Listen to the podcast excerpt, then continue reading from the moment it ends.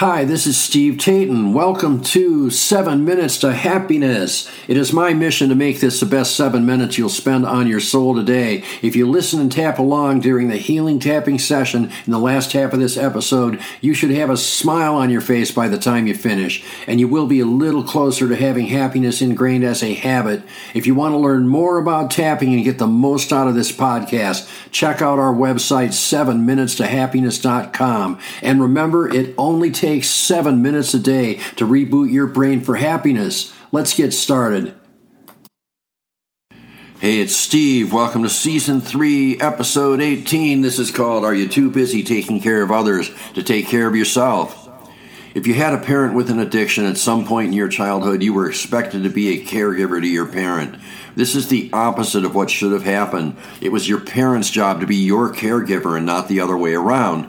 At first, you might have been proud to be taking care of a parent. It made you feel like an adult.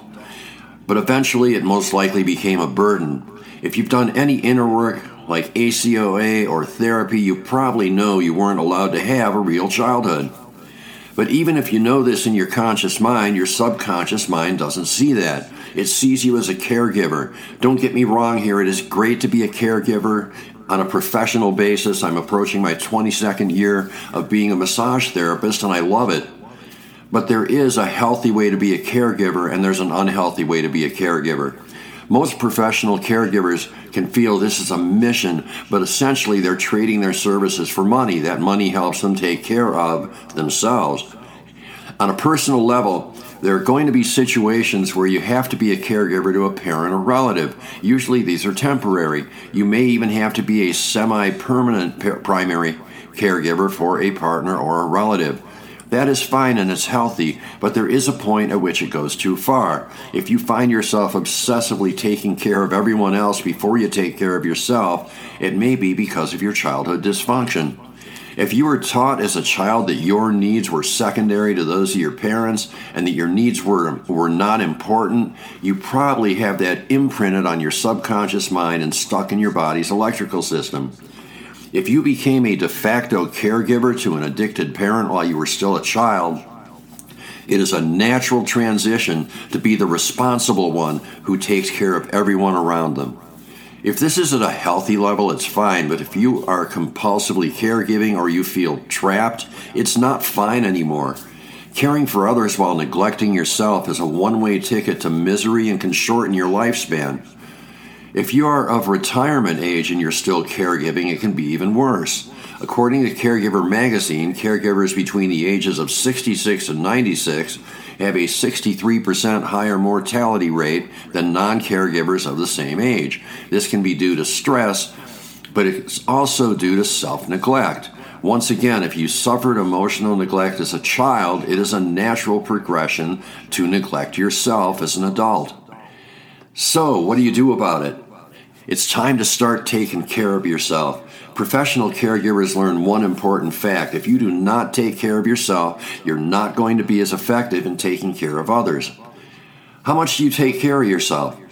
Only you can decide that. But it is important to always remember that your health is as important as that of whoever you're taking care of. So it's important to make sure that all of your own health needs are met. This can include the obvious, such as doctor's appointments, but it also has to include some downtime for yourself.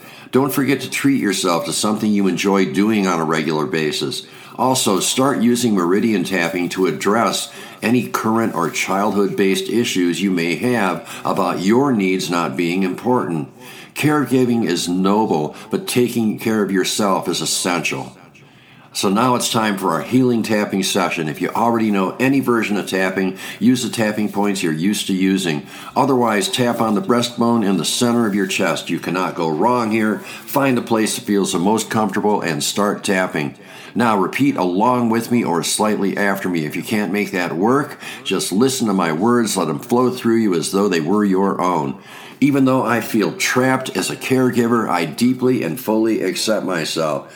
Even though I have neglected my own health to take care of everyone else, I deeply and fully love and accept myself.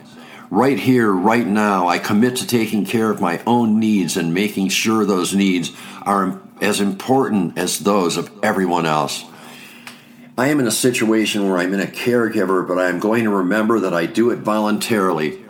But I also understand that I may have been conditioned to put others' needs before my own. I applaud myself for the nobility of my intentions, but I also realize that my needs are just as important as anyone else's. Most of all, I realize that if I don't take care of myself, I am not as able to take care of others as I would be if I were totally healthy. I commit right now to taking all the time I need for myself. I refuse to feel guilty for taking that time for myself. I also make sure to give myself the time and attention I need to keep myself physically, mentally, and spiritually healthy. Life is good, and I enjoy every moment. Take a deep breath, exhale, and smile, and so it is. I hope you got a lot out of this session. If you benefit from this and want to try something even better, check out my new ebook called How I Stop Anxiety Attacks in As Little as Two Minutes and Have Fun Doing It. The same technique works great for almost every negative emotion. You can find the link on seven minutes to happiness dot com or in the podcast description. Thanks for listening, thanks for tapping, and we will see you in the next episode. Tapping on the issues we raise in this podcast can change your life. It certainly changed mine. If you want to get the most out of this podcast, visit seven minutes to happiness dot com. I have paid and free resources that work with all the things we do here to teach you more tapping points you can use for our tapping sessions. Once again, that's seven minutes to happiness dot com. There is a link in the podcast description. Thanks again for listening. Thanks again for tapping, and we'll see you in the next episode.